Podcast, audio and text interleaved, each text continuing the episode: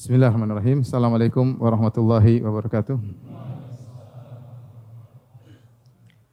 Alhamdulillahi ala ihsani wa syukru lahu ala taufiqihi wa amtinani wa asyhadu an la ilaha illallah wahdahu la syarika lahu ta'ziman li sya'ni wa asyhadu anna Muhammadan abduhu wa rasuluhu da'ila ridwani Allahumma salli alaihi wa ala alihi wa ashabi wa ikhwani hadirin dan hadirat yang dirahmati oleh Allah Subhanahu wa taala Uh, Alhamdulillah, puji dan syukur kita panjatkan kepada Allah atas segala karunia-Nya sehingga kita bisa berkumpul dalam uh, majelis ilmu. Semoga majelis kita diberkahi oleh Allah Subhanahu wa taala.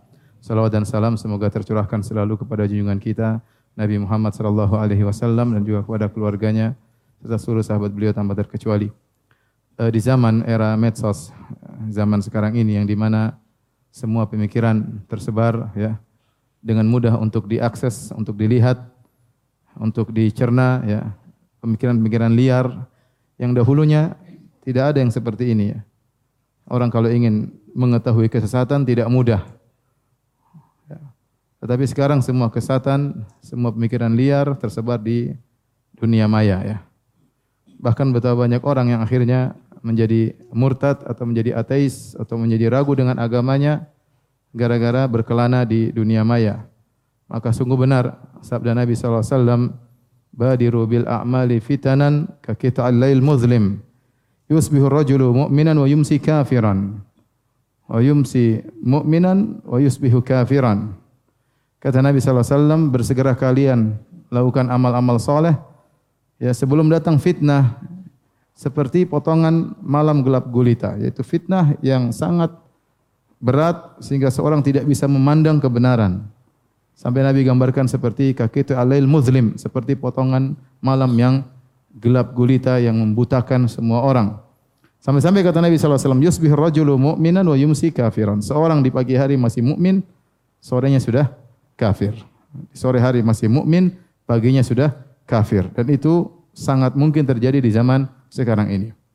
Tadi pagi dia masih sholat subuh, kemudian mungkin siang, sore dia baca-baca internet, membaca pemikiran ateis, kemudian dia malamnya sudah kafir kepada Allah Subhanahu wa taala dan itu terjadi dan itu terjadi.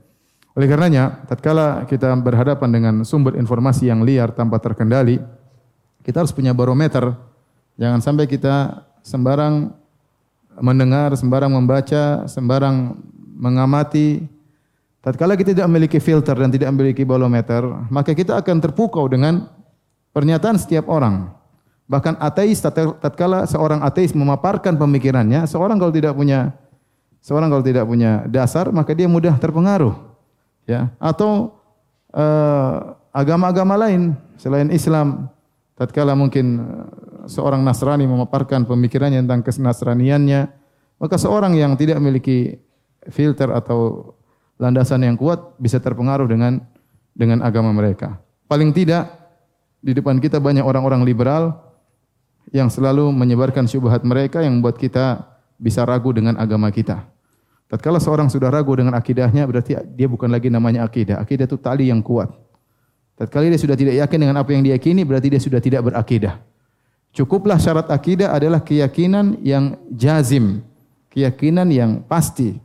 Adapun seorang ragu-ragu Allah ada atau tidak, dia belum berakidah. Adapun ragu-ragu Islam benar atau tidak, berarti dia belum berakidah. Nah ini yang dilancarkan oleh ya ahlul batil, baik orang-orang liberal maupun orang-orang penganut agama yang lain maupun ateis, ya yang akhirnya jika seorang tidak memiliki fondasi yang kuat, dia mudah terpengaruh dengan pikiran-pikiran tersebut.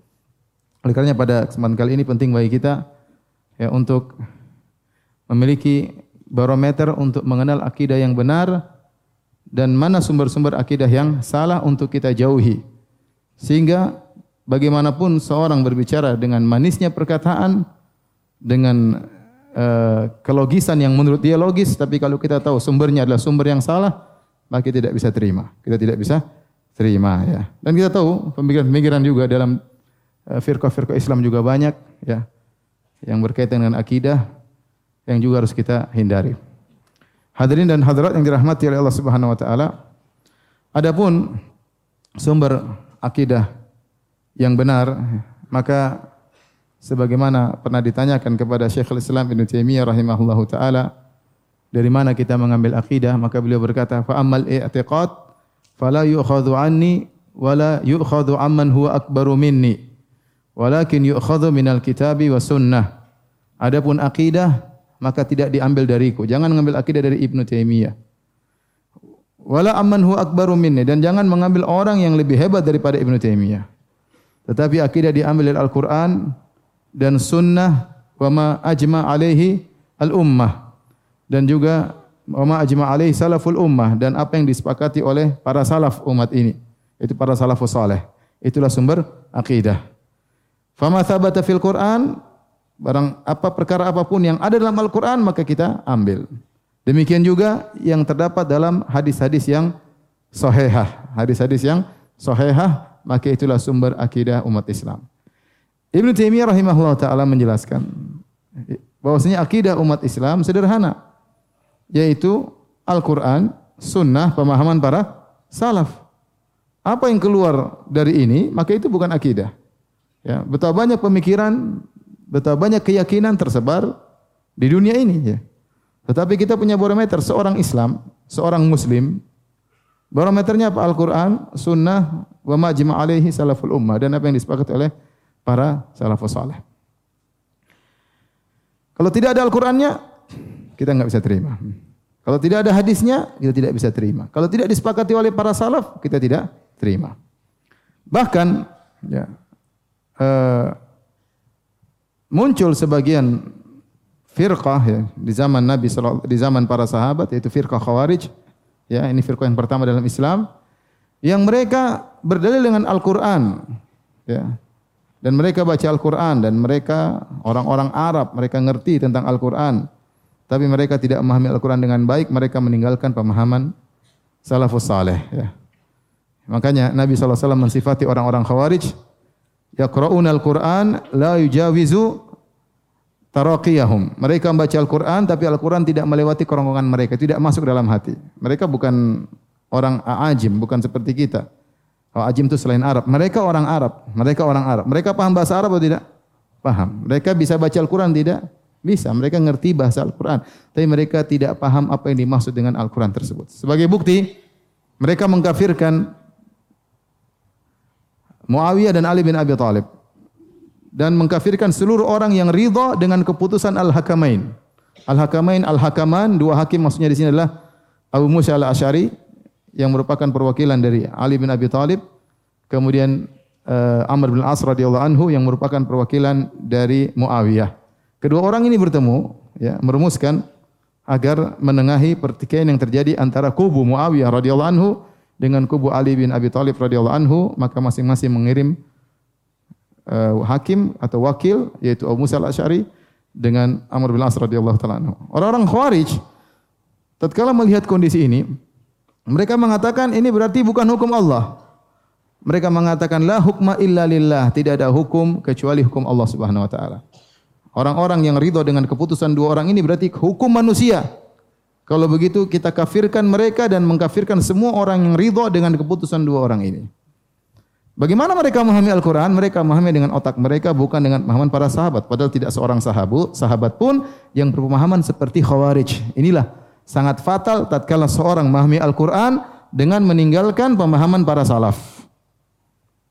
Saya kasih contoh ini, mas. Saya contoh sederhana. Ini orang Arab, ngerti Al-Quran, ngerti bahasa Arab, tapi dia paham pakai otaknya sendiri. Dan dia tidak bersandar kepada pemahaman para sahabat. Harusnya mereka bertanya orang-orang Khawarij, bagaimana pemahaman Anda tentang ayat ini kepada para sahabat. Namun mereka tidak bertanya dan mereka memahami sendiri akhirnya mereka terjerumus dalam kesatan. Oleh karenanya, sebelum terjadi peperangan, Ali bin Abi Thalib mengutus Ibnu Abbas radhiyallahu anhu untuk berdialog dengan orang-orang Khawarij. Di antara poin dialognya mereka mengatakan orang-orang Khawarij, kenapa Ali dan Muawiyah memberikan hukum kepada manusia yaitu Amr bin As dengan siapa? Abu Musa al-Asy'ari. Jawabannya mudah. Kata Ibnu Abbas radhiyallahu anhu Allah Subhanahu wa taala bahkan menyerahkan hukum kepada manusia dalam perkara yang lebih ringan. Contohnya masalah pertikaian rumah tangga. Kata Allah Subhanahu wa taala dalam surat An-Nisa, "Wa in khiftum shiqaqa bainihima fab'athu hakama min ahlihi wa hakama min ahliha." Kalau kalian khawatir suami istri ini bakalan cerai, bakalan pisah, maka utuslah wakil dari keluarga lelaki dan wakil dari keluarga apa? wanita. Dua orang ini mengambil keputusan di antara suami istri yang bertikai. Bukankah Allah menyerahkan kepada hukum manusia? Ya, apakah ini hukum selain hukum Allah? Ini hukum Allah Subhanahu wa taala. Demikian juga dalam masalah jazaa'us said kalau seorang tatkala sedang ihram kemudian dia berburu binatang kata Allah Subhanahu wa taala ya ayyuhalladzina amanu la taqtulus sayda wa antum hurum. Wa man qatalahu minkum muta'ammidan fajazaa'u mithlu ma qatala minan na'am. Yahkumu bihi wa dhawa adli minkum. Kata Allah Subhanahu wa taala wahai orang beriman jika kalian sedang berihram kalian tidak boleh berburu. Barang siapa di antara kalian yang sengaja berburu tatkala sedang berihram, maka dia harus membayar seperti hewan binatang ternak yahkumu bihi dawa adlim minkum yang memberi hukuman menilai adalah dua orang lelaki yang adil. Ini contoh bahwasanya ternyata dalam ayat yang lain Allah menyerahkan hukum kepada manusia untuk memutuskan suatu perkara tadi sebelumnya masalah pertikaian suami istri, yang kedua masalah apa sih denda yang harus dibayar bagi orang yang berburu tatkala umroh karena melanggar peraturan. Nah, baru akhirnya sebagian khawarij sadar Akhirnya banyak di antara mereka kemudian sadar bergabung dengan pasukannya Ali bin Abi Thalib.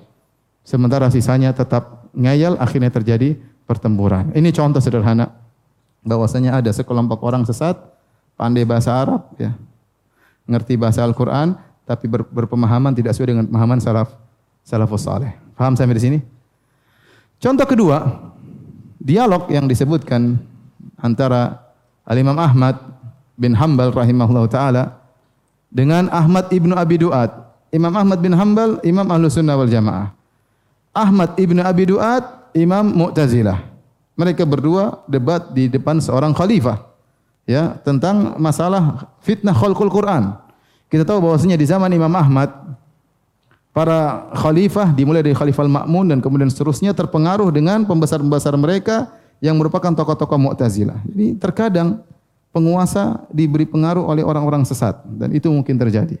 Ini terjadi zaman Imam Ahmad, Khalifah Al-Ma'mun, kemudian Mu'tasim, kemudian uh, Al-Wasik Billah dan mereka ini dipengaruhi oleh orang-orang Mu'tazilah. Di antaranya namanya Ahmad Ibnu Abi Duat, sama-sama Ahmad ya.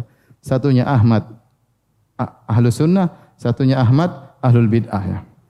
Berdialog di hadapan khalifah. Waktu itu penguasa menyuruh seluruh ulama untuk menyatakan Al-Quran adalah makhluk. Dan ini akidahnya Mu'tazilah. Kenapa mereka mengatakan Al-Quran itu makhluk? Tentu ini pembahasan panjang dalam masalah akidah. Saya hanya ingin menyampaikan kesimpulan. Mereka meyakini bahwasanya firman Allah bukanlah sifat Allah. Tetapi firman Allah adalah makhluk. Sehingga mereka mengatakan Al-Quran ini bukan firman Allah. Tetapi Al-Quran adalah makhluk. Barang siapa yang tidak mau mengatakan demikian, dibunuh. Barang siapa yang tidak mau mengatakan demikian, dibunuh. Akhirnya banyak ulama yang melakukan tauriyah, banyak yang akhirnya bersembunyi. Di antara yang tegar adalah Imam Ahmad bin Hambal rahimahullah taala. Maka beliau dipenjara, dipaksa untuk mengatakan Al-Quran makhluk. Beliau tidak mau, dicambuk. Bahkan dalam sebagian riwayat dicambuk sampai daging beliau lepas dari badannya karena saking kuatnya cambukan tersebut sampai beliau lemah. Sehingga suatu hari beliau dipanggil untuk berdialog dengan Ahmad Ahlul Bidah di hadapan khalifah. Maka intinya dialognya panjang. Di antaranya Imam berkata kepada Ahmad ibnu Abi Duat, wahai Ahmad ibnu Abi Duat, kabarkanlah kepadaku. Apa yang kau sampaikan ini yang kau serukan kepada manusia untuk mengatakan Al-Quran itu makhluk. Apakah Nabi pernah menyuruhkannya? Kau bilang Al-Quran makhluk, Al-Quran itu makhluk. Apakah Nabi pernah menyatakan demikian? Kata dia tidak. Pertanyaan kedua. Kalau Nabi tidak pernah menyatakannya, apakah Abu Bakar pernah menyuruh manusia untuk meyakini demikian? Jawab dia tidak. Taib Nabi tidak, Abu Bakar tidak. Apakah Umar pernah menyuruh manusia untuk menyatakan demikian? Tidak juga. Utsman enggak, Ali enggak. Terus Nabi, Abu Bakar, Umar, Utsman, Ali tidak pernah menyuruh manusia untuk menyatakan demikian, kemudian engkau menyuruh manusia seluruh berkeyakinan demikian. Ya, ini contoh. Imam Ahmad berdalil dengan pemahaman salaf untuk membantah ahlul bid'ah. Bahwasanya apa yang Anda seru ini tidak pernah disuruh oleh Nabi sallallahu alaihi wasallam dan tidak pernah diyakini oleh Abu Bakar, Umar, Utsman dan Ali bin Abi Thalib. Ya, ini contoh bagaimana seorang harus berpegang teguh dengan Al-Qur'an dan Sunnah dengan pemahaman para sahabat. Dan ini yang diisyaratkan oleh Nabi sallallahu alaihi wasallam dalam hadis-hadisnya di antaranya kata Nabi sallallahu alaihi wasallam, "Fa innahu may ya'ish minkum fasayara ikhtilafan katsira." Sungguhnya barang siapa Yang hidup setelahku dia akan melihat banyak perselisihan. Fa'alaikum bisunnati, hendaknya kalian pegang teguh sunnahku. Wa sunnatil khulafa'ir rasyidin dan sunnah para khulafar rasyidin itu para sahabat al-mahdiyyin min ba'di yang mendapat petunjuk setelahku.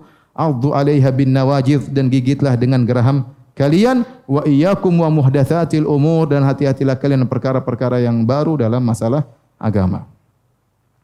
Ya. Inilah Nabi SAW waktu menyebutkan tentang firqah najiyah. Waktu Nabi SAW berkata, Iftaraqatil yahudu ila ihda wa sab'ina firqah wa iftaraqatin nasara ila thintaini wa sab'ina firqah wa sataftariqu hadhihi al-ummah ila thalathin wa sab'ina firqah kulluha finnar ila wahidah. Kata Nabi wasallam, Yahudi terpecah menjadi 71, Nasara terpecah menjadi 72. Islam akan terpecah menjadi 73, seluruhnya di neraka kecuali satu. Para sahabat bertanya, "Man hum ya Rasulullah? Siapa yang selamat itu ya Rasulullah dari 73 golongan?" Kata Nabi wasallam, "Hum man kana ala mithli ma alaihi wa ashabi al-yaum, yaitu orang-orang yang berada di atas jalanku dan jalan para sahabatku pada hari ini. Ya. Nabi kembali mengingatkan dengan pemahaman apa para para salaf. Ya. Inilah cara kita berakidah mudah. Al-Quran, sunnah, pemahaman para sahabat. Yang tidak seperti ini maka hendaknya kita jauhi. Hadirin dan hadirat yang dirahmati oleh Allah Subhanahu wa taala. Ya. Uh, ini adalah sumber akidah yang benar, ya. Dan untuk belajar akidah Islam sangat mudah. Tinggal buka buku-buku akidah, ada Al-Quran, ada ayat, ada hadis, perkataan salaf, selesai. Dan para salaf dahulu mereka menulis buku-buku tentang akidah, ya. Dan banyak ratusan buku akidah. Ini pernah saya bahas tatkala pembahasan syara akidah wasitiyah. Saya sebutkan ratusan buku akidah mereka tulis dan semua sederhana. Al-Quran sunnah perkataan salaf. Al-Quran sunnah perkataan apa? Salaf, mudah. Kemudian datang belakangan muncul model-model akidah yang tidak berdasarkan Al-Quran dan Sunnah dan pemahaman para salaf. Dijadikanlah sumber-sumber pengambilan akidah yang menyelisihi sumber yang benar. Di antara sumber-sumber tersebut, contoh adalah menjadikan tradisi nenek moyang sebagai sumber akidah. Sebagian orang memiliki keyakinan-keyakinan tertentu. Kalau kita tanya apa sumbernya, Kata dia nenek moyangku. Orang pelaut. nenek moyangku. Tradisi nenek moyang turun-temurun yang tidak mungkin kita selisihi. Contoh sederhana, di hampir setiap daerah ada yang namanya pamali. Ada yang namanya apa? Pamali. Dan rata-rata pamali itu adalah khurafat. Rata-rata adalah syirik kecil yang tidak pernah ada dalam Al-Quran maupun Sunnah. Kalau ada dalilnya kita terima. Tetapi kebanyakannya tidak logis dan tidak ada dalilnya. Ya. Contoh misalnya seorang kalau duduk di depan pintu nanti tidak laku-laku. Antum pernah dengar nggak itu? Pernah ya. Kalau kenapa? Ya, ah. Jadi banyak ya hal-hal yang aneh-aneh. Contoh ya seperti itu ya. Di depan pintu nanti tidak boleh potong kuku misalnya di malam hari ya. Apa dalilnya? Enggak ada. Nenek moyangku berkata demikian ya. Dalilnya tradisi ya. Dan itu banyak ya. Banyak sekali. Bahkan bahkan keyakinan tersebut diadopsi dari tradisi nenek moyangnya orang barat. Contoh keyakinan bahwasanya angka 13 angka sial. Coba itu bukan tradisi orang Jawa, bukan tradisi orang Bugis, bukan tradisi orang Madura meyakini angka 13 sial. Dari mana? Dari barat. Tidak cukupkan nenek moyang kita? ngambil dari nenek moyang orang barat ya. Subhanallah. Kalau tradisi nenek moyang yang baik kita pertahankan dan itu keharusan kita harus jaga. Tapi kalau tradisi nenek moyang kita yang mungkin sebagian mereka beragama selain Islam, ya. Kemudian ternyata menyelisih syariat Islam maka tidak boleh kita kita ambil ya. Dan ternyata sering tidak logis. Contoh sederhana, angka 13 mendatangkan kesialan sangat-sangat tidak logis tetapi diyakini oleh banyak orang. Ya, saya sering sampaikan hal ini. Kita kalau naik pesawat tidak ada kursi nomor 13, enggak ada, mustahil. Anda naik maskapai apa pun ada kursi nomor apa? 13, mustahil ada. Kenapa diyakini? Sial. Demikian juga Anda kalau naik ke uh, hotel atau lift tidak ada namanya lantai nomor 13. 12 langsung apa? 15. Terkadang sebagian hotel juga tidak ada nomor 13 karena cuma 6 lantai ya. Kemudian juga sebagian bangunan sama, tidak ada angka empat. Yang ada lantai satu, lantai dua, lantai tiga, lantai tiga A. Kemudian lantai lima. Subhanallah. Apa masalah dengan angka empat ya akhi? Apa anda punya Anda punya masalah dengan angka 13 ya? Kalau orang tanya, Ustadz anaknya berapa? Lima. Ini anak pertama, anak kedua, anak ketiga, anak ketiga A. anak ke lima. Subhanallah. Sangat tidak logis, tapi orang percaya. Dalilnya apa? Tradisi nenek moyang. Bukan nenek moyang kita. Nenek moyang dari luar luar negeri. Subhanallah. Ini contoh ya. Bahwasanya tradisi tidak boleh dijadikan sebagai keyakinan. Inilah yang menyebabkan dahulu orang-orang musyrikin tersesat karena mereka tidak mau merubah tradisi mereka.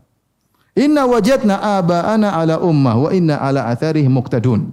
Allah sebutkan pernyataan mereka dalam Al-Quran. Kami mendapati nenek moyang kami sudah seperti ini. Kami tinggal mengikuti mereka. Ya. Kami tinggal mengikuti mereka. Nabi Ibrahim alaihissalam waktu menegur kaumnya, kata mereka, kami dapati nenek moyang kami seperti ini. Ya. Kata Nabi Ibrahim, kalian nenek moyang kalian semua dalam kesehatan yang nyata. Oleh karenanya, ini di antara sumber akidah yang tidak benar menjadikan tradisi nenek moyang sebagai sumber akidah. Ikhwan dan akhwat yang dirahmati oleh Allah Subhanahu wa taala. Kalau kita menjadikan sumber nenek moyang sebagai akidah, taib. Sekarang kita ngalah, kita bilang taib. Kita menjadikan tradisi nenek moyang sebagai sumber akidah, sumber keyakinan. Kalau begitu nenek moyang siapa yang mau jadi kita jadikan patokan? Nah, suku kita banyak ya. Apa tunggu ijma nenek moyang? Beda-beda. Nenek moyang orang Jawa beda dengan orang Bugis, nenek moyang orang Sunda beda dengan orang apa Sunda Empire, beda-beda. nenek moyang berbeda-beda.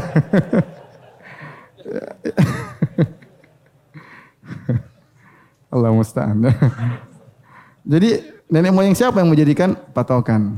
Kalau kita kembalikan agama kepada nenek moyang, nenek moyang siapa yang menjadi patokan? Tradisi siapa? Taib. Islam harusnya satu dunia sama ya. Apa Islam zaman dulu tidak boleh berubah sampai Islam zaman sekarang? Kata Allah Subhanahu wa taala, "Al-yauma akmaltu lakum dinakum wa 'alaikum ni'mati wa raditu lakum al-Islam madina." Pada hari ini, ayat itu turun tatkala Nabi sedang di haji wada di padang Arafah. Maka Allah turunkan pada hari ini telah aku sempurnakan bagi kalian agama kalian. Dan aku sempurnakan nikmatku bagi kalian. Aku aku ridho Islam menjadi agama kalian maka Islam telah sempurna, tidak bisa ditambah-tambah lagi. Apa kata Imam Malik rahimahullah? Ini perkataan Imam Malik yang sangat indah antum berusaha hafal perkataan ini. Kata Imam Malik, "Faman lam yakun yauma idzin dinan falan yakun al yauma dina." Apa yang di zaman Muhammad sallallahu alaihi wasallam bukan agama, maka zaman sekarang juga bukan agama. Kalau kita mau kembangkan kita bilang apa yang di zaman Muhammad bukan akidah, maka zaman sekarang juga bukan akidah. Apa yang di zaman Muhammad bukan syariat, zaman sekarang juga bukan syariat. Karena kalau kita mengatakan di zaman Muhammad bukan syariat, sekarang jadi syariat, berarti dulu Islamnya Muhammad tidak sempurna. Sallallahu alaihi wasallam. Paham? Ini konsekuensi logis yang dikatakan Imam Malik rahimahullah taala. Ini kembali kepada pemahaman dalil manhaj salaf. Ya. Seperti tadi, apakah Nabi pernah menyuruhkan ini? Kalau Abu Bakar, Umar, kalau enggak, ya ngapain kita meyakini hal hal tersebut? Ya. Saya ulangi, apa yang di zaman Rasulullah sallallahu alaihi wasallam bukan agama, falan yakunal yauma dina, maka tidak mungkin zaman sekarang juga merupakan suatu agama, enggak mungkin. Kalau enggak berarti Anda menuduh agama yang diterapkan oleh Muhammad dan para sahabatnya waktu itu tidak sempurna. Anda boleh bicara dengan masalah pun, masalah agama, masalah syariat. Kalau tidak di zaman Nabi, kemudian sekarang dibikin-bikin, melazimkan agama yang dipraktekkan oleh Nabi Muhammad sallallahu alaihi wasallam tidak sempurna apalagi masalah akidah ya. Baik. Kita bicara tentang tradisi ya. Ya. Maka tradisi tidak boleh dijadikan sumber akidah ya. Karena akidah sudah diturunkan oleh Allah dengan paket yang tinggal kita terima Al-Qur'an dan sunnah dengan pemahaman para sahabat selesai. Karena kalau kita bilang tradisi sebagai sumber akidah, kita bilang nenek moyang siapa yang mau dijadikan sumber akidah. Apakah nenek moyang orang Indonesia ataukah nenek moyang orang Filipina ataukah nenek moyang di Madinah yang mereka para sahabat misalnya atau nenek moyang di mana ya? Maka jelas tidak mungkin Allah menjadikan barometer adalah tradisi nenek moyang. Di antara sumber Akidah yang keliru adalah menjadikan akal sebagai sumber utama akidah. Dan ini banyak yang tergelincir dalam hal ini ya menjadikan akal sebagai sumber akidah. Di antaranya firqah-firqah yang menjadikan akal sebagai sumber akidah adalah Jahmiyah, kemudian Mu'tazilah, kemudian Asy'ariyah ya. Mereka menjadikan akal sebagai sumber akidah mereka. Bahkan mereka mengatakan dalil takdimul akal ala nakal, mendahulukan akal daripada dalil. Ini suatu kaidah yang dibuat oleh Ar-Razi yang dia namakan dengan uh, al-qanunul kulli, yaitu kaidah yang universal. Bahwasanya kaidah ini menyatakan kalau bertentangan antara akal dan dalil, maka didahulukan akal daripada dalil. Kenapa? Mereka mengatakan akal menunjukkan suatu yang pasti. Adapun dalil masih suatu yang dipersangkakan. Maka jika di pertentangan antara suatu yang pasti dengan yang dipersangkakan, maka menang yang apa? Yang pasti. Ini diambil dari pemikiran filsafat sehingga dengan akidah ini, dengan dalil ini menjadikan akal sebagai sumber akidah, akhirnya mereka banyak menolak atau mentakwil ayat-ayat sifat. Menolak dan mentakwil ayat-ayat sifat. Saya kasih contoh sederhana. Kita bicara tentang Allah Subhanahu wa taala di atas, dalil ini terlalu banyak. Bahkan Al-Imam Ibnu Qayyim mengatakan ada seribu dalil bal alfani, bahkan dua ribu dalil. Bahkan kata uh, uh, Ibnu Rushd Al-Hafid, dia mengatakan semua syariat dibangun di atas Allah di atas. Syariat Islam dibangun di atas Allah di atas. Dalilnya apa? Al-Quran turun dari atas. Malaikat turun dari atas. Melapor ke mana? Ke atas. Nabi SAW Isra Miraj naik ke mana? ke atas. Nabi SAW berdoa angkat tangan ke ke atas. Syariat Islam dibangun di atas keyakinan Allah di atas. Seandainya ternyata Allah tidak di atas, ini semuanya tipuan, hanya permainan teka-teki. Kalau tidak Allah tidak terlalu terlalu banyak yang mau ditakwilkan, terlalu banyak ditakwilkan. Waktu Nabi haji wada, dia mengatakan, wahai para sahabatku, apakah aku telah menyampaikan apa yang Allah amanahkan kepada aku? Ya, maka para sahabat mengatakan, "Nashhadu annaka qad ballagta risalah." Kami bersaksi ya Rasulullah engkau telah menyampaikan risalah Allah. Wa nasahtal ummah, engkau telah menasihati umat dengan sebaik-baiknya, ya. Wa adaital amanah, engkau telah menyampaikan amanah dari Allah Subhanahu wa taala. Maka Nabi mengatakan, "Allahumma syahad." Dia bilang, "Ya Allah, persaksikanlah mereka." Ya Allah, persaksikan apa? Mereka. Waktu bilang Allah, Nabi tunjuk mana? Ke atas ya. Kalau ternyata Allah tidak di atas, Nabi bercanda itu. Bercanda ternyata Allah tidak di atas. Terlalu banyak dari Nabi berdoa mengangkat kedua tangannya. Waktu Nabi Shallallahu Alaihi Wasallam pindah ke Madinah, pingin kiblat dirubah dari Baitul Maqdis menuju ke Mekah, menuju Ka'bah, Nabi selalu lihat ke atas. Apa kata Allah? Kau dah naro taqalluba wajhika fis sama. Kami melihat wajahmu bola-balik lihat ke mana? Ke langit. Kenapa? Minta kepada Allah Subhanahu wa taala. Ya, berdoa. Terlalu banyak lah kalau kita bicara dalil dan setiap orang di Dunia Islam semua meyakini Allah di atas meskipun lisan mereka terkadang mengingkari. Oleh karenanya mereka kalau berdoa pasti begini gitu. Pasti. Eh, pasti begini, pasti ke atas. Kalau mereka menghadapi masalah mereka pasti berkata kita serahkan kepada yang di atas. Kalau sudah terjadi takdir mereka mengatakan kalau yang di atas sudah menggariskan. Tidak ada pernah seorang pun mengatakan kita serahkan kepada yang di mana-mana. Enggak ada. Aduh masalah berat sekali. Ya sudah kita serahkan kepada yang tidak di atas dan tidak di bawah. Enggak ada yang pernah ngomong begitu. Kalau ada yang ngomong gitu pasti tunggu. Anda otak beres ngomong begitu. Ya. Coba ada yang bilang, sudah ini masalahnya berat. Kita serahkan kepada yang tidak di atas dan tidak di bawah. Kita serahkan kepada yang tidak di mana-mana. Kira-kira orang yang dengar sebentar mas. ini perlu diperiksa. Siapa tahu kena virus corona ya. Gimana? Kita serahkan kepada yang tidak di atas dan tidak di bawah. Kita serahkan kepada yang tidak di mana-mana. Enggak, enggak logis. Maksud saya fitrah manusia meyakini hal tersebut. Dan dalil terlalu banyak. Ente bicara dalil Al-Quran Sunnah terlalu banyak. Kata Imam Ibn Qayyim 2000 dalil. Isra Miraj naik, Nabi naik ke atas ngapain? Ya, ketemu Allah Subhanahu wa taala. Ente bicara dalil akal terlalu banyak dalilnya. Allah Subhanahu wa taala maha tinggi. Ya. Tahib. Dalil terlalu banyak, kemudian datang seorang menggunakan akal untuk menolak Allah di atas ars Allah atau di atas. Contoh, mereka mengandalkan. Kata mereka, Allah dahulukan sendiri. Allah kan Allah wala syai' ma'ahu. Dulu Allah sendirian dan tidak ada bersama dengan Allah. Ini hadis sahih. Kemudian mereka tambahin. Wa huwal an ala ma kana ali dan dia sekarang sama seperti dulu. Ini hadis batil. Tidak ada hadis seperti ini. Palsu. Tidak ada hadis seperti ini. Ini diingatkan oleh Ibnu Taimiyah dan dinukil oleh Ibnu Hajar dalam Fathul Bari. Bahwasanya tambahan ini tidak benar. Yang ada coba kana Allah wala syai' ma'ahu. Allah dulu sendirian tidak ada yang bersama dia. Benar Allah dulu sendirian, kemudian Allah menciptakan, menciptakan makhluk. Tidak ada makhluk bersama Allah Subhanahu wa taala. Jadi mereka mengatakan Allah dulu tidak punya tempat dan sekarang Allah sama seperti dahulu, tidak butuh tempat. Kita bilang, yang bilang Allah butuh tempat siapa? Allah di atas dan Allah tidak butuh tempat. Kenapa? Karena Allahu Akbar, Allah Maha Besar. Langit alam semesta kecil. Bagaimana langit alam semesta mau menaungi Allah? Jangan antum sangka bahwasanya ars menaungi Allah, langit menaungi Allah. Allah yang jaga langit. Allah mengatakan inna Allah yumsiku samawati wal ardu alla tazula. Allah yang menjaga langit, menahan langit dan bumi.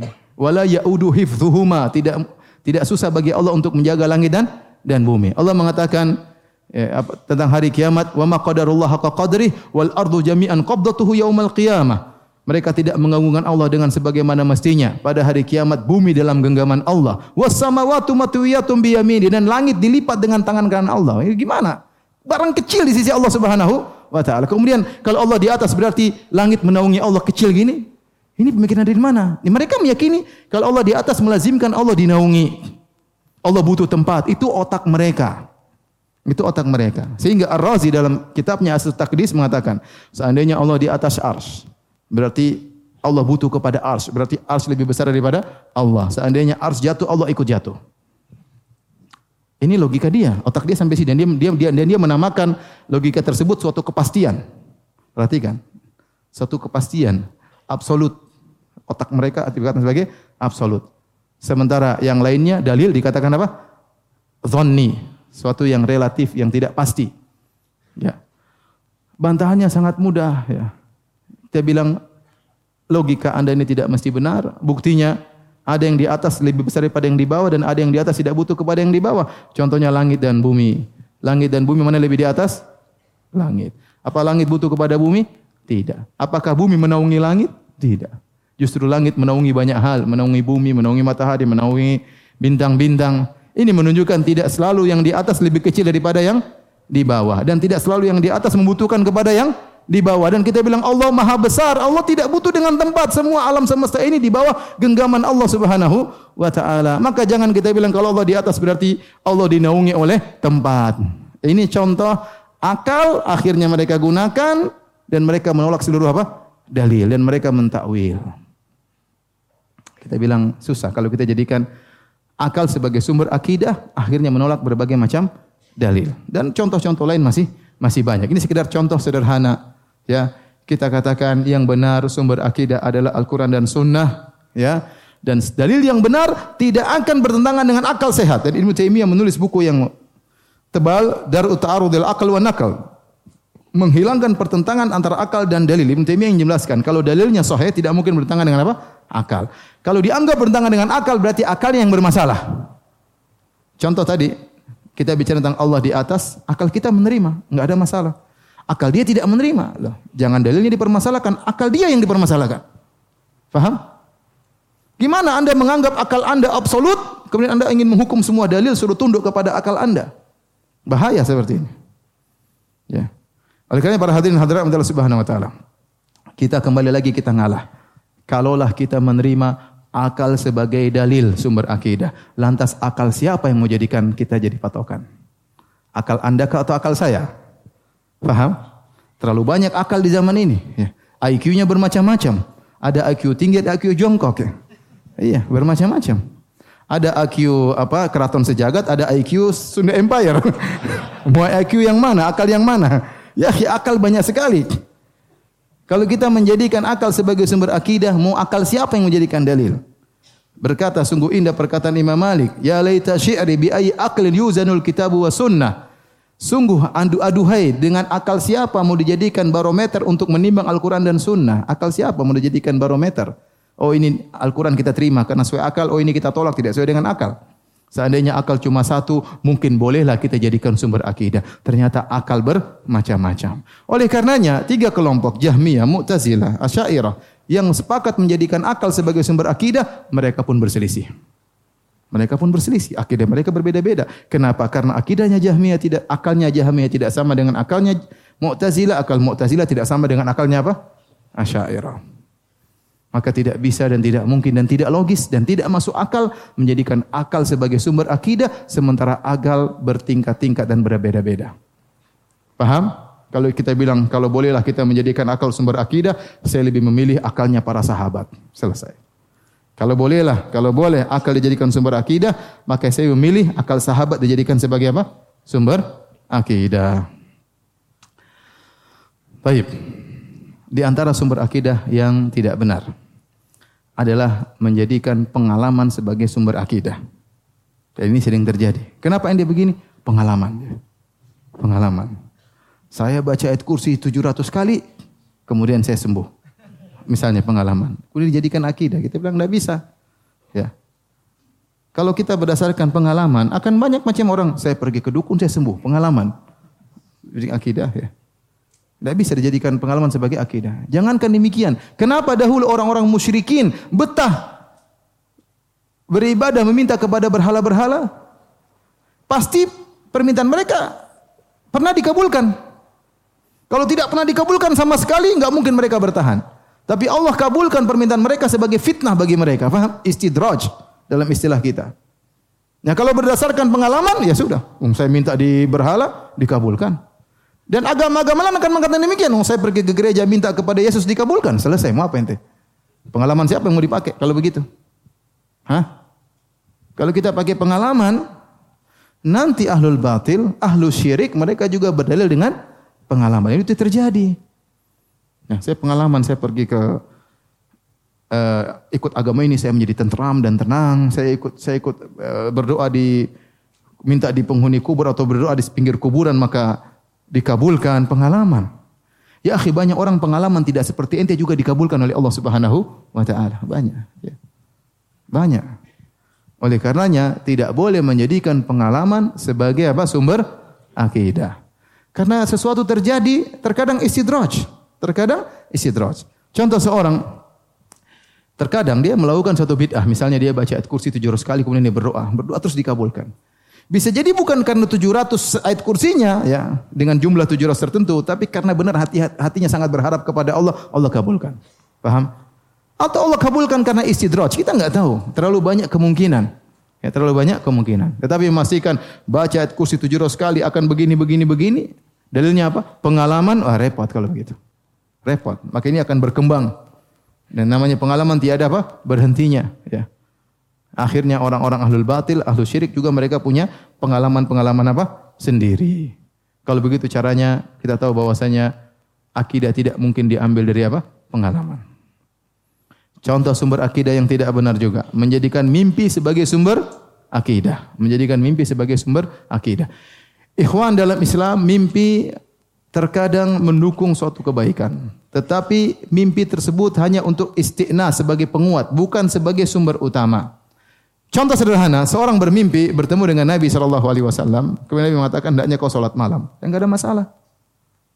Ini berarti di, dia didukung, ya. Bahwasanya Nabi menyuruh dia untuk apa? Sholat, sholat malam. Contoh dia bermimpi, ternyata ada suara menyuruh dia untuk berbakti kepada orang tuanya, maka nggak ada masalah. Ya. Berarti ini mimpi yang mendukung dia, ya. Tetapi semua mimpi harus ditimbang dengan Al-Quran dan Sunnah. Adapun mimpi secara sendiri dijadikan sebagai sumber akidah maka tidak boleh dan betapa banyak orang sesat gara-gara ini. Contoh orang yang sesat dalam hal ini adalah seorang tokoh sufi yang bernama Ibnu Arabi. Ibnu Arabi yang memiliki keyakinan akidah wihdatul wujud. Wihdatul wujud. Ibnu Arabi punya beberapa buku yang menyesatkan di antaranya Futuhatul Makkiyah, di antaranya Fususul Hikam. Di antaranya dalam Futuhat Makkiyah dia berkata, Rabbu abdun wal abdu rabbun ya laita syi'ri manil mukallaf. Dia meyakini Allah bersatu dengan makhluknya. Dia berkata, Allah adalah hamba, hamba adalah Allah. Kalau gitu siapa yang disuruh solat? Kalau kau bilang yang disuruh solat hamba, berarti yang disuruh adalah Allah. Karena hamba adalah siapa? Allah. Mumat atau tidak? Mumat. Eh, akhirnya enggak usah solat. Kau bilang kau wajib solat. Wong kita ini Allah, Allah kita. Allah bersatu dengan makhluknya. Akidah manunggaling kawula Gusti atau ittihadiyah ini akidahnya Ibnu Arabi ya. Kemudian dia berkata juga dalam perkataannya yang terkenal, dia mengatakan aqadal khalaiqu aqaida. Aqadal khalaiqu fil khaliqi aqaida wa na'taqadtu bi, bi kulli ma taqaduhu. Kata dia, semua makhluk di atas muka bumi ini membuat akidah tentang Tuhan. Dan aku Ibnu Arabi meyakini seluruh keyakinan tersebut. Bayangkan.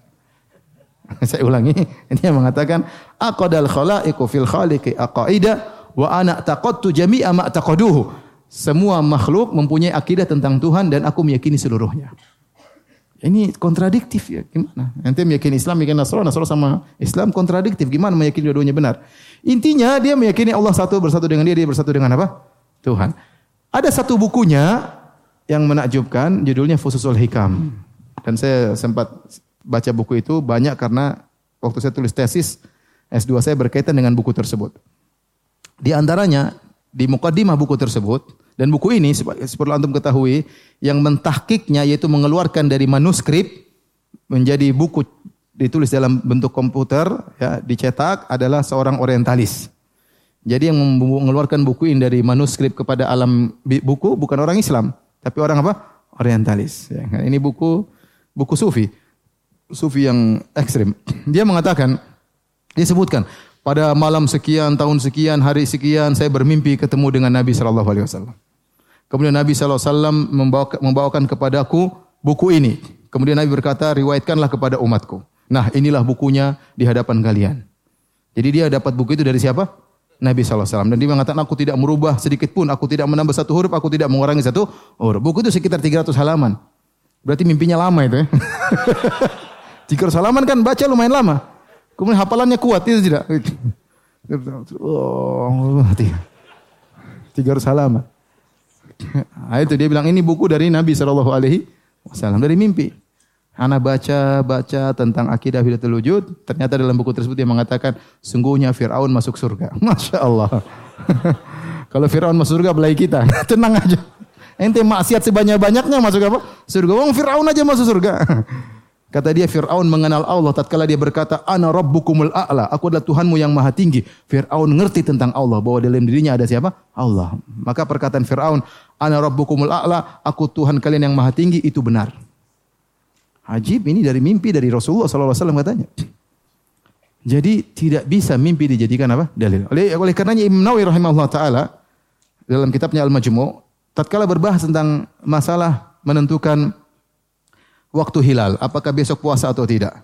Seandainya ada seorang bermimpi, dalam mimpinya Nabi SAW datang kemudian mengatakan, sesungguhnya besok satu Ramadan, maka berpuasalah. Pertanyaannya, apakah dia ikut mimpi tersebut atau tidak? Jawabannya tidak. Imam Nawawi mengatakan, rahimahullah, ulama besar madhab syafi'iyah.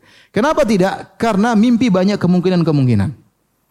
Yang dia ikuti adalah perkataan Nabi tatkala Nabi masih hidup dan didengar oleh para sahabat dengan jelas. Apa yang dikatakan Nabi? Sumu li ru'yatihi. Berpuasalah karena melihat apa? Hilal.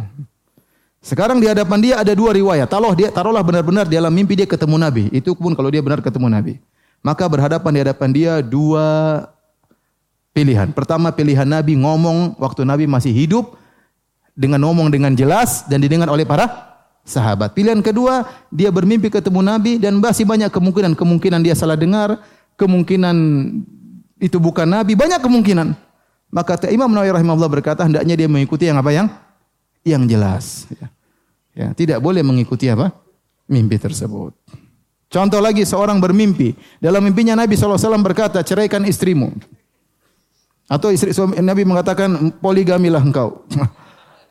Gimana? Dia jalankan? Bismillah.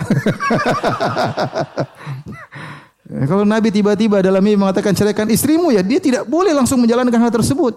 Karena Nabi yang menjelaskan bahwa perceraian dicintai oleh syaitan dan macam-macamnya. Maka dia harus menimbang secara syariat. Kalau benar ternyata syariat, istrinya memang berhak untuk dicerai karena dia melakukan selingkuh macam-macam, ya boleh dia menjadikan sebagai penguat, paham? Bukan sebagai sumber apa? Utama. Ini masalah fikih, apalagi masalah akidah. Tidak boleh kita mengambil akidah dari apa? Dari mimpi. Kenapa ikhwan? Karena mimpi masih banyak kemungkinan. Kemudian kedua, tidak mungkin sesuatu ada yang baru dari mimpi yang tidak pernah Nabi jelaskan dalam kehidupannya. Karena kalau ternyata kita boleh ngambil syariat dari Nabi lewat mimpi lewat mimpi, maka ternyata Islam belum sempurna. Islam yang disampaikan Nabi ketika Nabi masih hidup tidak sempurna, harus disempurnakan dengan syariat baru yang disampaikan oleh Nabi dalam mimpi. Tiba-tiba seorang mimpi dalam mimpi, Nabi mengajarkan bacalah ayat kursi tujuh ribu kali setiap hari. Terus dia bangun, oh subhanallah. Langsung dia terapkan. Kenapa? Nabi bilang saya baca tujuh ribu kali. Gitu. Nabi bilang kamu di mana? Dalam mimpi. Ya nggak bisa dijadikan dalil. Gimana? Berarti yang diajarkan Nabi ketika masih hidup tidak sempurna. Harus disempurnakan dengan mimpi. Akhirnya tatkala kita buka mimpi ini sebagai sumber akidah, banyak orang bermimpi yang aneh-aneh. Ya. Di antara hal yang paling aneh, pernah saya temui ada seorang saya ngisi pengajian, kemudian saya cerita tentang Nabi bahwasanya orang bermimpi ketemu Nabi terkadang bukan Nabi yang datang, tetapi syaitan yang mengaku sebagai Nabi. Benar Nabi SAW mengatakan, Man ro'ani fil manami faqat ro'ani, fa inna syaitana la yatamathalu bi. Barang siapa yang lihat aku dalam mimpi, sungguh dia, dia telah melihatku. Sungguhnya syaitan tidak bisa meniruku. Ini banyak banyak tafsir tentang hadis ini. Ada yang mengatakan barang saya melihat Nabi dalam mimpi, dia akan melihat Nabi dengan berhijrah akan ketemu Nabi di antaranya. Atau dia akan bertemu Nabi di akhirat. Ya, banyak tafsiran. Atau tafsirannya benar-benar dilihat ketemu Nabi dalam mimpi karena syaitan tidak bisa meniru Nabi. Ingat, Syaitan tidak bisa meniru Nabi, tapi syaitan bisa ngaku sebagai Nabi SAW. Di antaranya saya pernah ketemu dengan seorang, dia mengatakan, Ustaz, setelah saya sampaikan ceramah ini, dia bilang, Ustaz, benar Ustaz. Kalau nggak salah waktu saya ngisi di di Oman atau di, di luar negeri lah. Dia datang, Ustaz, apa yang antum sampaikan benar. Saya sudah lama tidak pernah cerita sama orang, tapi cerita sama antum Ustaz. Saya pernah ketemu, bermimpi ketemu Nabi dalam mimpi. Tapi saya ragu Ustaz, kenapa? Ketika saya ketemu Nabi, Nabi pakai songkok nasional. Ini pertama. Saya mulai ragu, tapi dia bilang dia nabi. Kemudian saya lihat dia pegang rokok gudang garam. tapi dia ngaku sebagai nabi. Contoh maksud saya. Ini nabi iklan dalam mimpi lagi. jadi maksud saya bisa jadi setan tidak bisa meniru nabi, tapi setan bisa ngaku-ngaku sebagai apa? Nabi. Oleh karena para sahabat dulu kalau ada yang ngaku mimpi ketemu Nabi, dia bilang sifli ma ra'ait, sifatkanlah kepadaku apa yang kau lihat. Bagaimana ciri Nabi yang kau lihat? Kalau cocok itu Nabi, kalau bukan maka bukan. Contoh seperti seorang mengaku ketemu Nabi, rambutnya putih semua, itu bukan Nabi. Nabi rambutnya tidak putih semua. Ya. Saya pernah ketemu orang lagi bilang, saya ketemu Nabi. Gimana? Saya bilang ciri-ciri Nabi. Nabi wajahnya bersinar. Ada jenggotnya? Enggak, dagunya bersinar. bukan Nabi. Itu bukan Nabi. Nabi jenggotnya tebal. Sampai kalau Nabi baca Quran terlihat gerakan apa? Jenggotnya. Itu bukan Nabi. Jadi maksud saya, mimpi terkadang baik, tapi tidak boleh dijadikan sumber apa? Akidah. Karena terkadang baik, terkadang gangguan dari syaitan. Terkadang kita sulit membedakan ini dari syaitan atau dari ilham atau ini sebagai penguat. Wallahu taala bisawab dan sudah ada orang-orang yang tersesat gara-gara lewat mimpi. Taib. Hadirin dan hadirat yang dirahmati Allah Subhanahu wa taala.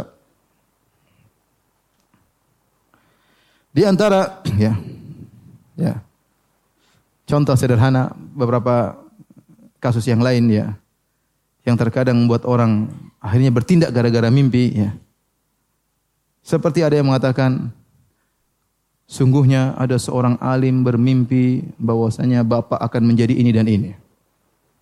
Mimpi sampai lima kali. Mimpi sampai berapa kali. Ya. Akhirnya seorang, semua orang terfokus bahwasanya dia yang harus menjadi ini. Gara-gara mimpi seorang apa? Alim. Sempat tersebar. Ya. Seandainya benar-benar dia jadi, apa tidak jadi fitnah? Qadarullah ternyata tidak apa? Tidak jadi. Seandainya jadi, oh luar biasa. Ini orang benar-benar akan disucikan, mimpinya jadi kenyataan dan macam-macamnya. Oleh karena kita bilang mimpi itu hanya sekedar sebagai penguat, bukan sebagai apa? Hukum pembenaran ya. Belum tentu ya. Belum tentu menjadi suatu kenyataan. Taib di antara sumber akidah yang salah ya adalah uh, menjadikan al-kashf ya atau al-wajid ya yaitu meyakini seakan-akan Allah membuka tabir baginya ya yang tidak dibuka oleh yang lainnya. Sehingga mengatakan guruku telah terbuka tabir padanya atau dia mendapati sesuatu dalam dirinya bahwasanya begini begini begini ya. Taib. Itu mungkin dialami seorang tapi dijadikan sumber akidah diyakini oleh seluruh umat manusia itu tidak tidak boleh. Karena itu bukan sumber akidah dalam syariat apa? Islam. Ya. Bukan sumber akidah dalam syariat Islam. Ini sering dijadikan oleh orang sufi ya. Bahwasanya gurunya begini, mendapati begini. Kita nggak tahu itu apa. Bisa jadi gangguan setan, bisa jadi gangguan jin. Ya, ya betapa banyak orang kita dengar dia sholat Jumat di mana di Mekah. Ya, ini jadi. Saya kenapa antum nggak sholat Jumat di masjid? Oh, saya sholat Jumat di Mekah, masya Allah. Sekarang ya di Mekah masih jam 8 pagi. Lah ya sholat, sholat Jumat di, di Indonesia jam 12, di Mekah jam berapa? Jam 8. Kamu sholat Jumat sama siapa? Nah, jadi bisa jadi dia dibuka matanya disihir oleh jin kita tidak tahu. Maka hal ini bukan merupakan sumber akidah. Yang terakhir para hadirin yang Allah Subhanahu wa taala di antara sumber akidah yang keliru adalah menjadikan hadis-hadis dhaif, hadis-hadis palsu sebagai sumber akidah. Contoh, saya pernah ikut khutbah Jumat, ini hadis yang masyhur disampaikan oleh khatib dia mengatakan Rasulullah sallallahu alaihi wasallam ya adalah hamba Allah yang termulia dan dia diciptakan dari cahaya Allah Subhanahu wa taala. Maka disebut dengan Nur Muhammad. Kemudian dia berkatakan lagi, Allah berkata kepada Rasulullah sallallahu alaihi wasallam, "Laulaka laulaka ma khalaqtul aflaq." Wahai Rasulullah, kalau bukan karena engkau aku tidak akan menciptakan alam semesta ini. Ini hadis semua apa? Palsu. Hadis palsu. Ya. Dan bertentangan dengan syariat bahwasanya Allah menciptakan alam semesta ya, adalah untuk mentauhidkan Allah Subhanahu wa taala. Ya, Allahu alladhi khalaqa sab'a samawati wa minal ardi mithlahunna yatanazzalu al-amru bainahunna lita'lamu anna Allah ala kulli syai'in qadir wa anna Allah qad ahata bi kulli syai'in ilma. Di akhir surat At-Talaq kata Allah dialah Allah yang telah menciptakan langit yang tujuh dan juga bumi yang berlapis-lapis ya. Untuk apa? Untuk kalian tahu bahwasanya Allah Maha Kuasa atas segala sesuatu dan bahwasanya ilmu Allah meliputi segala apa? sesuatu. Bukan karena Muhammad. Allah ciptakan alam semesta, menciptakan manusia dan jin buat apa? Wa ma khalaqtul jinna wal insa illa liya'budun. Tidaklah aku ciptakan jin dan manusia kecuali untuk beribadah kepada aku. Bukan karena Muhammad. Kita mencintai Rasulullah sallallahu alaihi wasallam lebih daripada orang tua kita, lebih daripada diri kita sendiri. Tapi jangan kita mengangkat derajatnya melebihi daripada yang seharusnya. Saya mengatakan bahwa alam semesta tercipta karena Muhammad sallallahu alaihi wasallam. Apalagi mengatakan Muhammad dari nur Allah Subhanahu wa taala. Ini syirik. Seakan-akan ada juz Allah yang terpisah kemudian menjadi Rasulullah Shallallahu Alaihi Wasallam. Ini semua hadisnya hadis apa? Palsu. Maka tidak boleh kita membangun akidah di atas suatu keyakinan yang dibangun di atas hadis-hadis yang palsu. Saya rasa para hadirin hadirat Allah Subhanahu wa taala ini yang saya sampaikan. Semoga Allah Subhanahu wa taala mewafatkan kita di atas akidah yang benar, akidah yang diajarkan oleh Nabi sallallahu alaihi wasallam dan dipegang teguh oleh para sahabatnya. Wallahu taala alam bisawab. Masya Allah jazakallah khair Ustaz atas penyampaian materinya yang sangat bermanfaat. Uh, selanjutnya kita buka sesi tanya jawab. Uh, silakan. Baik, Masya Allah, syukran jazakallah khair Ustaz. Ya, uh, insya Allah kita akan maksimalkan sesi tanya jawab di ruang utama. Yep. Baik, uh, yang pertama mungkin dari Brothers dulu. Ya, tafadol. Yang mana?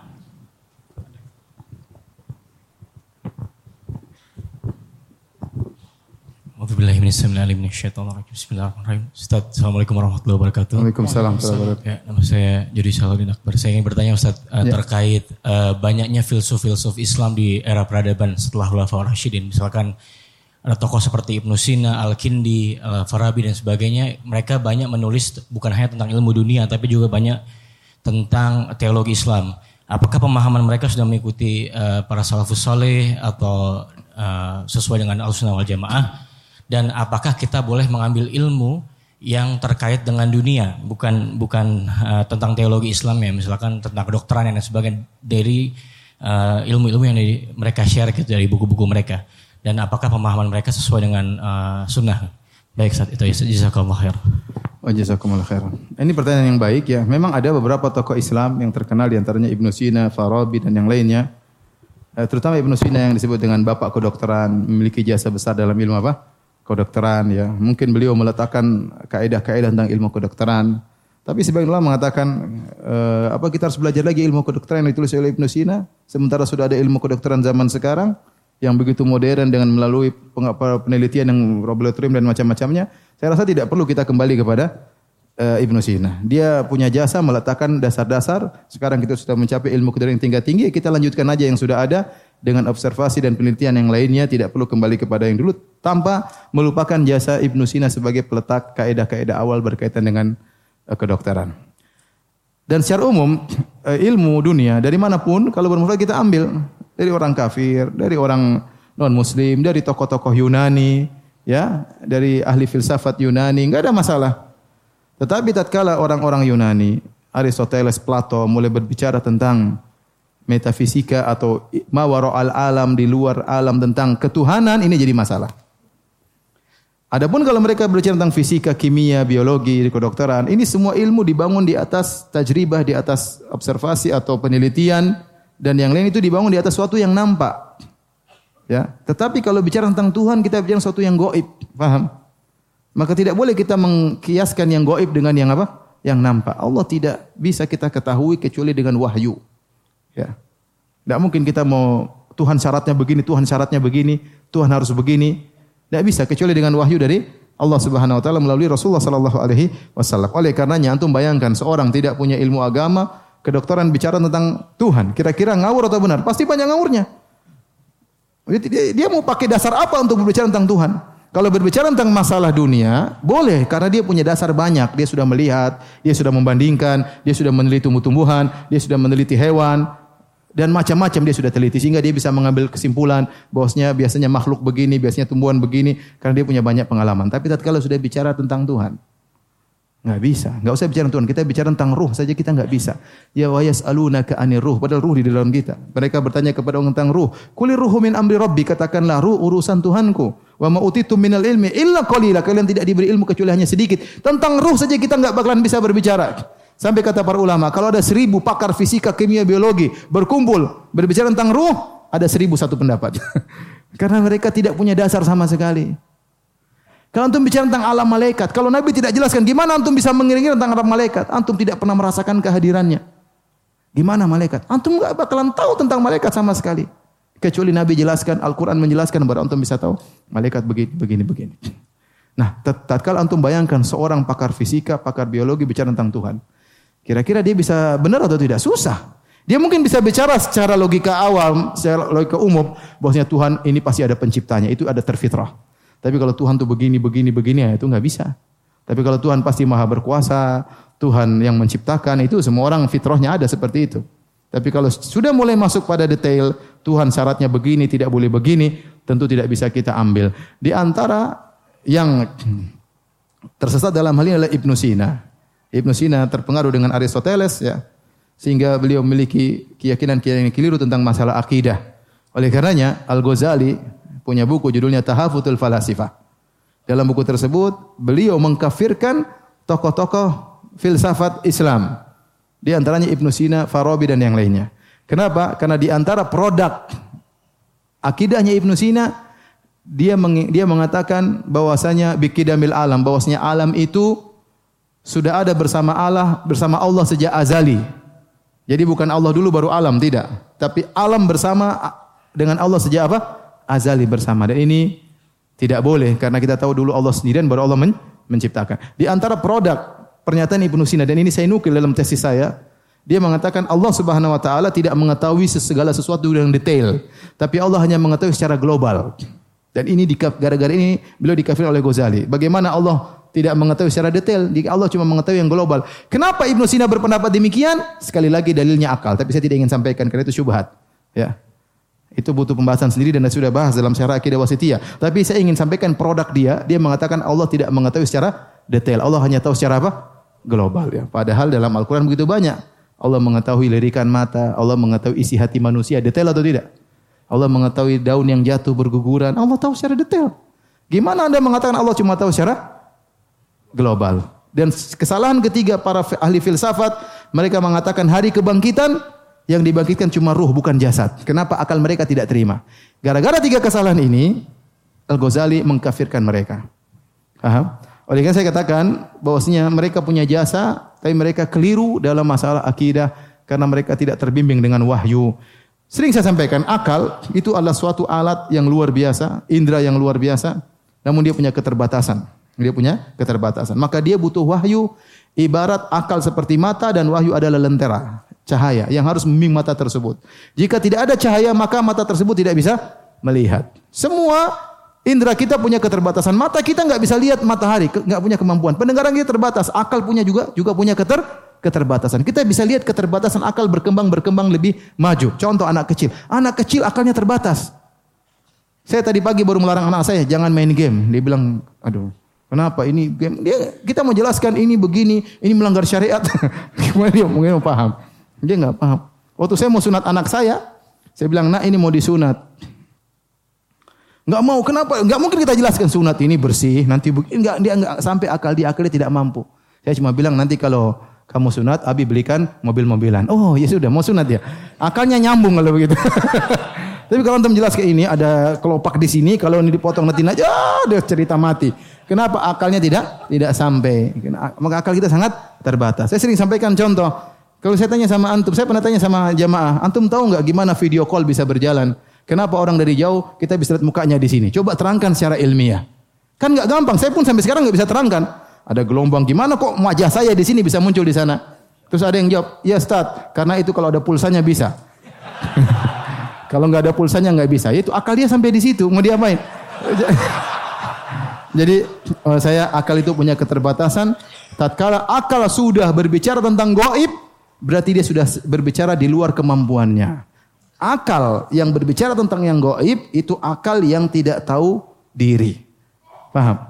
Di luar kemampuan dia. Gimana nanti bicara anda usah tentang Allah tentang ruh, anda nggak mampu. Gimana bicara tentang apa?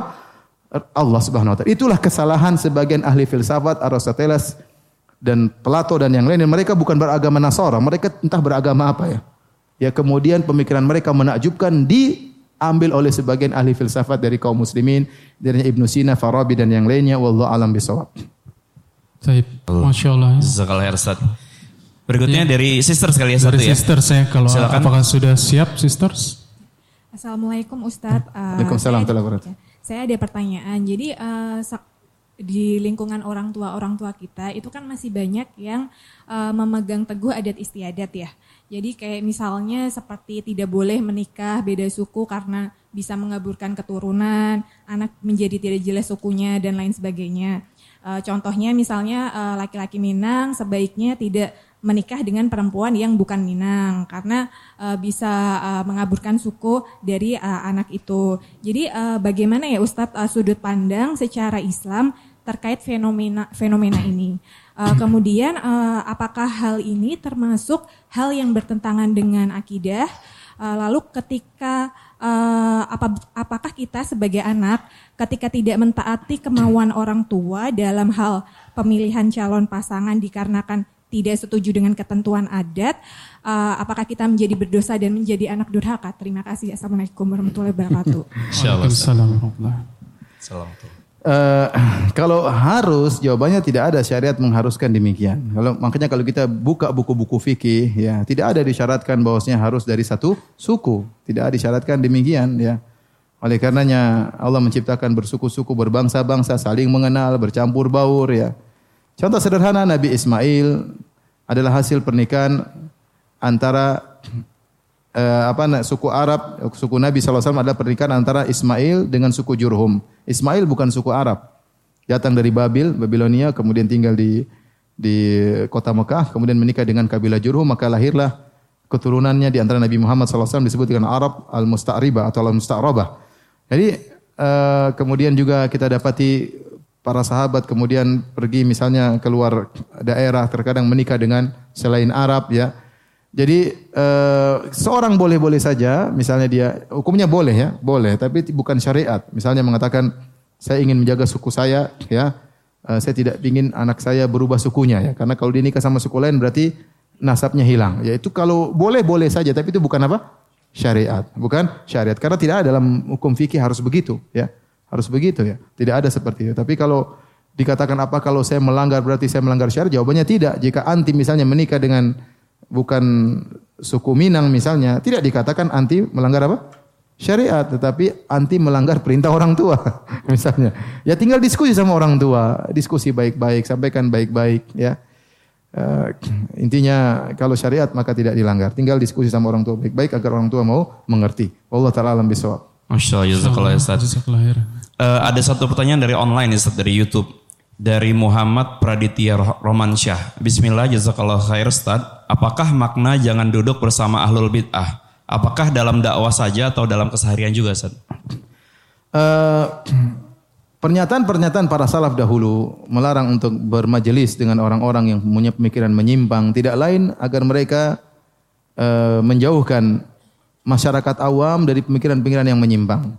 Karena kalau kita duduk dengan orang yang pemikirannya menyimpang, sangat mudah kita terpengaruh, ya, sangat mudah kita terpengaruh. Kita duduk dengan ahli filsafat, ini ahli filsafat ini ngawur. Kita ngobrol-ngobrol akhirnya masuklah racun filsafat. Kita bercerita ngobrol teman baik sama orang liberal. Kita nggak punya ilmu. Dia ngomong kasih syubhat, kasih syubhat, akhirnya kita jadi apa? Liberal. Itu yang dimaksudkan. Ya. Maksudnya jangan duduk agar jangan mendengar pernyataan mereka. Ya, di antaranya kita buka-buka misalnya ceramah orang-orang liberal ya nggak boleh. Ya. Kalau misalnya saya, saya ingin dengar karena saya ingin bantah. Saya baca buku Jahmiyah, saya baca buku Mu'tazilah, saya buka baca buku Asy'ariyah. Karena saya alhamdulillah dikasih eh, apa namanya? ada bekal untuk bisa saya memfilter. Tapi kalau antum ya jangan. Ya, antum tidak punya apa? Antum baca buku orang ateis bisa jadi apa? Ateis ya. Ya, ada seorang dulu, seorang muslim tulis buku judulnya Limada ana mulhid. Kenapa saya murtad? Subhanallah. Sampai dia tulis dalam buku saya baca bukunya. Sampai dia bilang orang-orang muslim berbahagia, saya tanpa Tuhan pun saya berbahagia. Ditulis dalam buku tersebut. Orang Mesir. Kemudian akhirnya dia mati bunuh diri. dia mati bunuh diri. Ya. Oleh karenanya, maksud saya itu maksud para perkataan para salaf kita menjauhi untuk mendengar orang-orang yang pemikirannya menyimpang. Kenapa? Karena kita ini asyubhat khattafah wal qulubu dhaifah. Kata para salaf, syubhat itu menyambar-nyambar sementara hati itu lemah. Ya, hati itu sangat apa? Lemah. Ya, orang yang tidak punya bekal yang kuat begitu dengar syubhat, benar juga ya. Benar juga ya. Terus datang sama Ustaz. Ustaz itu bilang gini, ente ngapain dengar-dengar? Setiap dapat syubhat datang ke saya, bikin pusing. Jangan bikin pusing orang. Zolim ente bikin pusing orang. Udah, ente dengar yang jelas-jelas aja. Yang nggak jelas nggak usah didengar. Ya. Yang nggak jelas nggak usah didengar. Betapa banyak orang sudah ngaji baik-baik jadi lebar, liberal. Jadi benar. Masuk sekolah tinggi jadi liberal. Kenapa dia nggak punya dasar yang kuat? Oh ya benar juga, ya benar juga, benar ya jadi liberal. Benar juga, benar juga, benar juga ateis. Seperti itu. Itulah masuk perkataan para salaf. Bukan dalam masalah perdagangan. Jangankan sama orang orang yang menyimpang, sama orang kafir pun kita boleh berdagang. Enggak ada masalah, paham? Oleh karena maksudnya jangan dengar pembicaraan mereka tentang agama karena hati kita ini apa? lemah. Kita mudah terpengaruh kalau tidak punya eh, landasan yang kuat. Allah alam bisawab. Masya Allah, jazakallah khair Ustaz. Karena sudah hampir setengah sepuluh Ustaz, eh, mungkin sudah pertanyaan terakhir tadi. Ya. Silahkan untuk eh, kesimpulannya Ustaz. Antum aja yang simpulkan. Masya Allah. Masya Allah. Baik, demikian saja. Kesimpulannya nanti putar kembali di YouTube insya Allah. Eh, semoga bermanfaat. Semoga Allah kembali lagi mewafatkan kita di atas akidah yang benar. Amin. Subhanakallah bihamdik. Asyhadu an la ilaha illa anta astaghfiruka wa atubu ilaik. Assalamualaikum warahmatullahi wabarakatuh. Waalaikumsalam warahmatullahi wabarakatuh. Semoga Allah mudahkan